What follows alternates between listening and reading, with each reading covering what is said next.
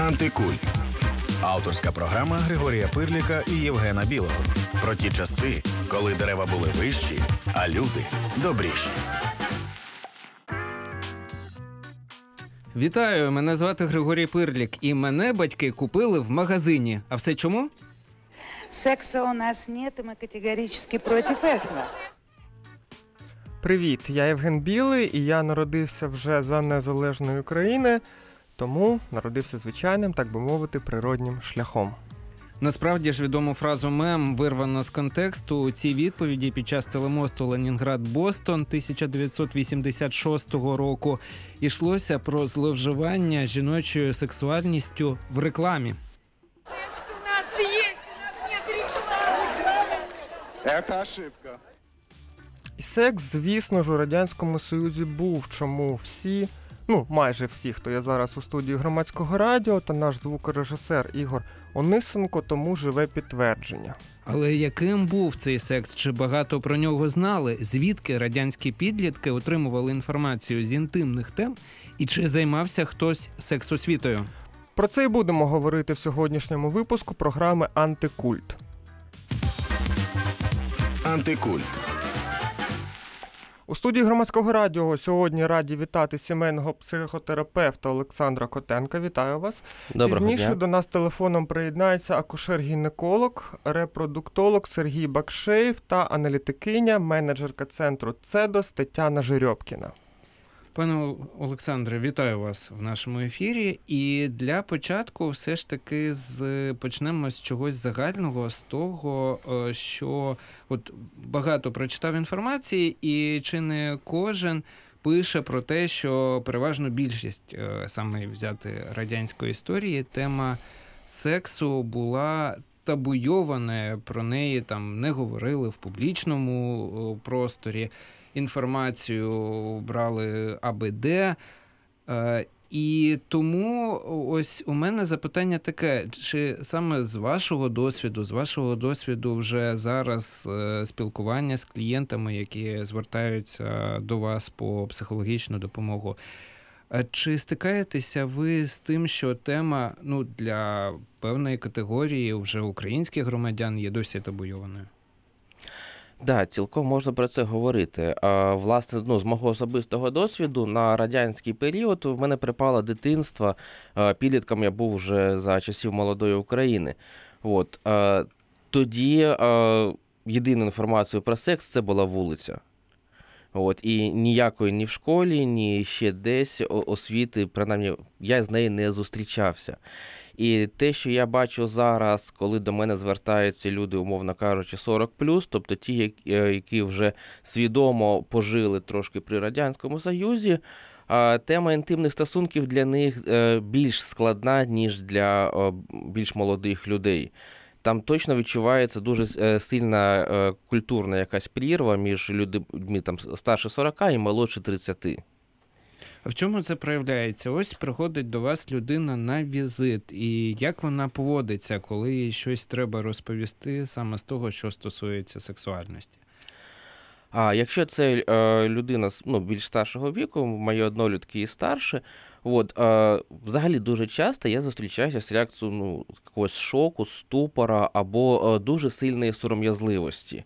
А людям важко про це говорити, а важко щось уявляти, відчувати себе, свої емоції в цих ситуаціях. Іноді буває таке, що ну, клієнти, які знаходяться в довготривалій терапії, з ними вже хороший е, працюючий терапевтичний альянс, але тему сексу і інтимного життя ми і через рік не можемо до неї доторкнутися, тому що вона дуже складна емоційна для них. А є у вас розуміння, як пробивати ось цей зажим, затиск, е, так би мовити, цю емоційну стіну і робити пацієнтів, клієнтів ваших трохи розкутішими? Е, Ну, я дещо проти терміну пробивати, тому що Ну, все-таки це не те, що ми робимо з психікою. Е, Кожен спротив він має свою задачу і для чогось існує. Скоріше є е, да, певні методики, як е, допомагати трошки розслабитися і е, стати більш гнучким якимось емоційно і в цій сфері теж. Да. Ось. А, наприклад, можете якісь механізми конкретні В навести? першу чергу о, тут дуже спрацьовує механізм наслідування. Якщо я більш відкритий і можу спокійно говорити, то і людині тоді поруч зі мною легше. О, Поділитися трошки якимось своїм досвідом, о, обговорити якісь е, теми самостійно, е, людину це розслабляє зазвичай. Да. І от ви згадали е, зі свого особистого досвіду, що основним джерелом інформації була вулиця. І тут мені цікаво, можливо, ви можете згадати історії, як одне одному щось передавали. І другий момент, як ви вже зараз, як е, фахівець, можете оцінити якість цієї інформації, яку люди отримували на вулиці. Зараз, коли я це згадую, це без гумору згадувати неможливо, тому що, по суті, е, якусь інформацію про інтимну сферу розказували е, ну, хлопцям хлопці, дівчатам дівчата більш дорослого віку. Але тепер я розумію, що е, всі їх знання в кращому випадку ґрунтувалися на тому параграфі з підручнику по біології, чи 8 чи 9 клас, я вже не пам'ятаю, і все. От, Дев'ятий клас. Я цю тему у школі розповідав, тому я дуже добре Я вже не пам'ятаю. пам'ятаю, да. От, е, тому там на 90-95% это були какие-то вигадки і фейки. От. Щас, ну, з того, що пригадується, якось я вже дорослим розмовляв щось про її юність зі своєю бабцею. От. І вона розказувала на повному серйозі, як вона страждала і боялась е, завагітніти після того, як її вперше поцілував хлопець. Тобто вона вважала, що від поцілунку можна завагітніти. А їй тоді було вже майже там, ледь не 17 чи скільки 18 років. А до речі, зустрічав дзеркальні історії. Ось е, американський режисер Чет Гарсія знімав фільм Секс у радянському Союзі, і він навпаки наводив згадки про е, підлітків, які займалися сексом, але не цілувалися, тому що вірили, що саме від поцілунків народжуються діти, і потім дуже дивувалися вагітності, яка виникла під час е, занять сексом. Цілком можу це уявити, тому що у нас теж був такий миф, е, скажімо так, е, сім'єзверження і вагітність хлопці не дуже пов'язували між собою. Вони не розуміли до кінця цей зв'язок. На вашу думку, чи зараз е, все ж таки ситуація, ну саме у покоління, яке значно молодше, вже покращується, чи все ж таки існує цей зв'язок там? Ну, наприклад, е, батьки там нашого покоління, вони ж все ж таки виросли при радянському союзі ще, і все одно залишається ця незручність. А незручність залишається. Ті, е, хто сам виріс з Радянського е, Союзу, їм е, теж все що складно і чи складніше говорити зі своїми дітьми. От, якщо я дивлюся на дітей, які ну, з батьками більш молодими, от, в них буває з цим легше. От. Взагалі, в принципі, зараз стало е, краще. Е, те, що я принаймні можу от спостерігати по своєму пасенку, по тому, як у них в школі проводили е, сексуальне навчання, їм дали достатньо якісну і хорошу інформацію. От. Те, що от, ну, якби хотілося щось покращити, їм дають гарну медичну інформацію, пояснення, все. Е, не говорять про стосунки, про культуру стосунків, про взаємодію. От. І тут е, ще така, таке місце, де з одного боку у них вже достатньо інформації для якоїсь взаємодії, а як це робити, вони це не розуміють і є якісь конфузи. У нас сьогодні у програмі Антикульт на громадському радіо наш гість, е, сімейний психотерапевт Олександр Котенко. І у нас сьогодні взагалі так вийшло, що більше не теоретики, історики, а саме практики. І ще зараз ще одного практика підключаємо до нашого ефіру. Сергій Бакшеєв, лікар-гінеколог, репродуктолог на зв'язку зі студією громадського радіо. Пане Сергію, вітаю. Вітаю Україну і дуже радий, що такі теми піднімаються в громадському радіо, бо світ змінюється, і культура сексуальної освіти в нашій країні нарешті починається так, як вона відбувається у нормальних цивілізованих країнах. А от, до речі, про те, як вона відбувається у нормальних цивілізованих країнах. Я вже згадував про е, режисера американського Чеда Гарсія, який знімав фільм про секс у радянському Союзі, і е, казав, що навіть е, ну, спілкувався саме з росіянами-українцями сучасними і збирав спогади. І розповідав про те, що навіть там на прийомі у лікаря зараз е, досі складно деяким пацієнтам е, говорити про цю сексуальну сферу, про якщо у них там є проблеми інтимного плану чи здоров'я статевої сфери. Чи ви зараз стикаєтеся з цим, що людям складно і зрозуміти структуру своєї статевої сфери, і в принципі прийти до лікаря з цими проблемами? Ну, це залежить від двох чинників. Це залежить від лікарів, по-перше, по-перше, від лікарів, е, акушерів-гінекологів. Е, Зазвичай у жіночих консультаціях державних держав, державного закладу, які е, самі ще не можуть розмовляти щодо сексу. Це лікарі того покоління, яке не знало, що таке розмова про секс з пацієнтом. Розумієте? Якщо наші пацієнти попадають до таких лікарів, то звісно є бар'єр спілкування. Це перший фактор. Лікарі молоді, лікарі, які середнього віку, вони вже нормально спілкуються щодо сексуальних технологій, і вони проходять семінари окремі з е, сексуальних е, практик для того, щоб знати про що розмовляти з пацієнтами. Це перший фактор це лікарі. Другий фактор це е, самі пацієнти. Я вам можу сказати так: Е, 30 і менше років спокійно розмовляє стосовно сексуальних технологій, стосовно сексу, стосовно свого сексуального і статевого життя. Бо ми сьогодні сексуальне життя і статеве життя трошки відокремлюємо один від одного. Ті, хто 30, 30 е, 40 років розмовляють, не розмовляють. Якщо не розмовляють, треба витягувати їх на ці розмови і починати з ними розмовляти. І пацієнти, е, які після 45 років, вони ще е, з вихованням пострадянського простору, ну а пацієнти, які в менопаузі зараз радянського простору виховання, е, не всі розмовляють. Дуже багато цих розмовах залежить саме від лікаря, але і е, пацієнти теж е, іноді бувають трошки зашореними. І це навіть можна побачити в Києві і київських пацієнтах, і пацієнтах е, міст е, спутників, да? Вишневе, Вишгород, інше, Петропавлівська, Софіївська, Борщагівка. Тобто, начебто і близько до Києва, і дуже багато молоді, але є якісь певні рамки навіть у молодих пацієнтів щодо цих розмов.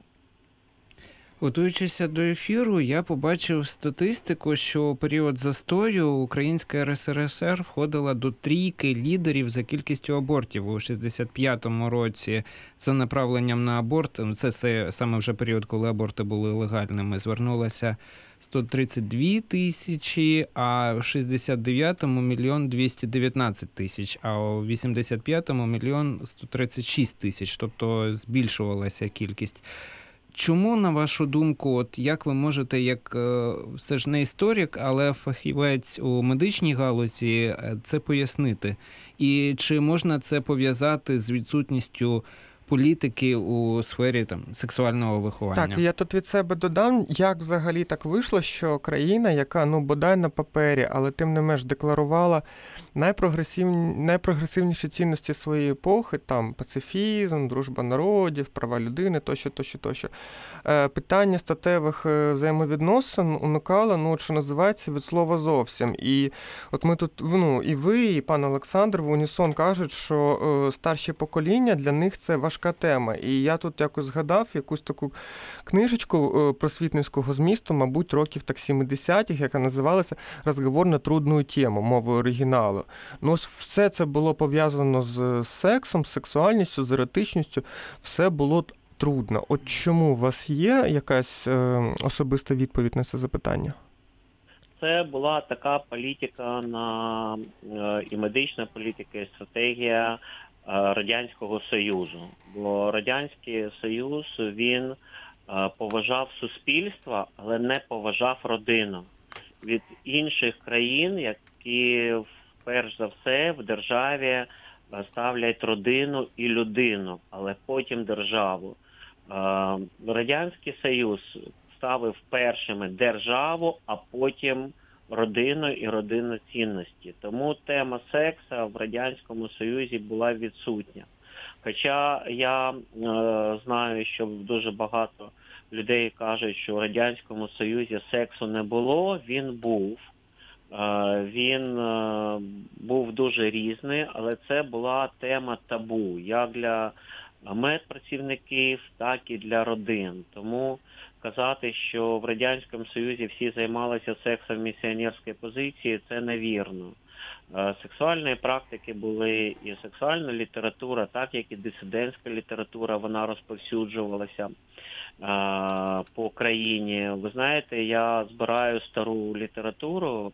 В мене дуже велика бібліотека, і майже е, три тижні тому мені попалася книга від букіністів 1976 року, американське нью-йоркське видання, що потрібно, е, що потрібно знати родині з сексуальних практик. Ну так, вона англійською е, перекладається.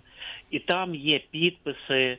е, 1978 року, да, тобто книга за два роки з Сполучених Штатів Америки повернулася сюди, в нашу країну, була комусь подарована. Е, Тобто і доступ до літератури в окремих кругах був, і секс був, але це не була політика е, держави щодо розвитку родини і сексу. Тому казали, що є певні от такі проблеми, да, і, і сексу навіть е, нібито у радянському союзі не було. Як і не було лекції сексуального виховання, е, як і не було політики е, держави щодо сучасних і на той момент методів контрацепції, а крім внутриматкових спіралей, які у радянському союзі після переривання вагітності ставили без дозволу жінки. І якщо це Я був, перепрошую, наприклад, перерву. У мене просто є цитата на цю тему. Давайте. Російське видання Афіша Дейлі в 15-му році опублікувала статтю з цікавою назвою така гра слів Секс в СССР в розказах учасниць Саїтій. І звідти цитата з розповіді 60-річної жінки на момент виходу статті їй було 60 років. Многое в этом вопросе зависело от мужчин. Если мужчина берег свою женщину, то, извините, кончал в тряпочку. Вот это и было основним способом предохранення. Кінець цитати. Але ж е, ну, випускалися радянські презервативи, навіть е, я бачив на історичній правді їх фотографії, то чому вони не були поширені і що тут було не так? Е, Я вам можу сказати, що е, кончай в тряпочку це перерваний статевий акт. Е, Досі перерваний статевий акт є найбільш розповсюдженим методом контрацепції в Україні в 2021 році. При тому, що в нашій країні доступні всі можливі методи сучасної контрацепції: пігулки, пластири, вагінальне кольцо е, як контрацептивний захист, чоловічі презервативи різні, любрикант з любрикантами, з масками, безлатексні презервативи, жіночі презервативи, які теж використовуються вже доступні в нашій країні, внутріматкові спіралі, внутріматкові системи. Тобто в Україні на сьогоднішній день є всі методи контрацепції, які розповсюджені в е, Сполучених Штатах Америки і в Європі, в розвитих країнах з виробниками, які е, ну оригінальні, дженерікові різні. Але перерваний статевий контакт все ж використовується у парах. Тепер питання, чому тоді і чому зараз це має місце? Тому що держава не має стратегії лекцій, стратегії роз'яснювальної роботи для батьків підлітків, для підліток і для молодих людей щодо методів контрацепції на державному рівні. Це перше. По-друге, ми не маємо е, такої можливості давати безкоштовні методи контрацепції, так як це робиться у цивілізованих країнах. Коли підлітки приходять на дискотеку і можуть взяти собі безкоштовні презервативи. В Україні такого немає. В Німеччині, в Німеччині, наприклад, е, е, ви приходите в ночний клуб, І для підлітків є окрема така кімната, де вони здають тест, як правильно надавати презерватив. Да? Е, е, Що, що має знати чоловік і е, дівчина при надяганні правильного презервативу, як не передати інфекції, таке інше. В Україні немає жодного е, нічного клубу чи якоїсь там дискотеки, де б це впровадилося. Тому це е, відповідальність держави. Це не є стільки на відповідальності людей, які не обізнані. Це є на відповідальності держави, як у радянському союзі, так і у сучасній Україні. Ця відповідальність не знаходиться на от, е, прилежному рівні.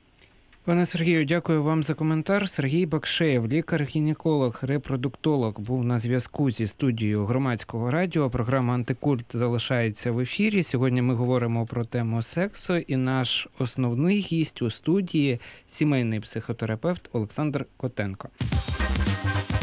Антикульт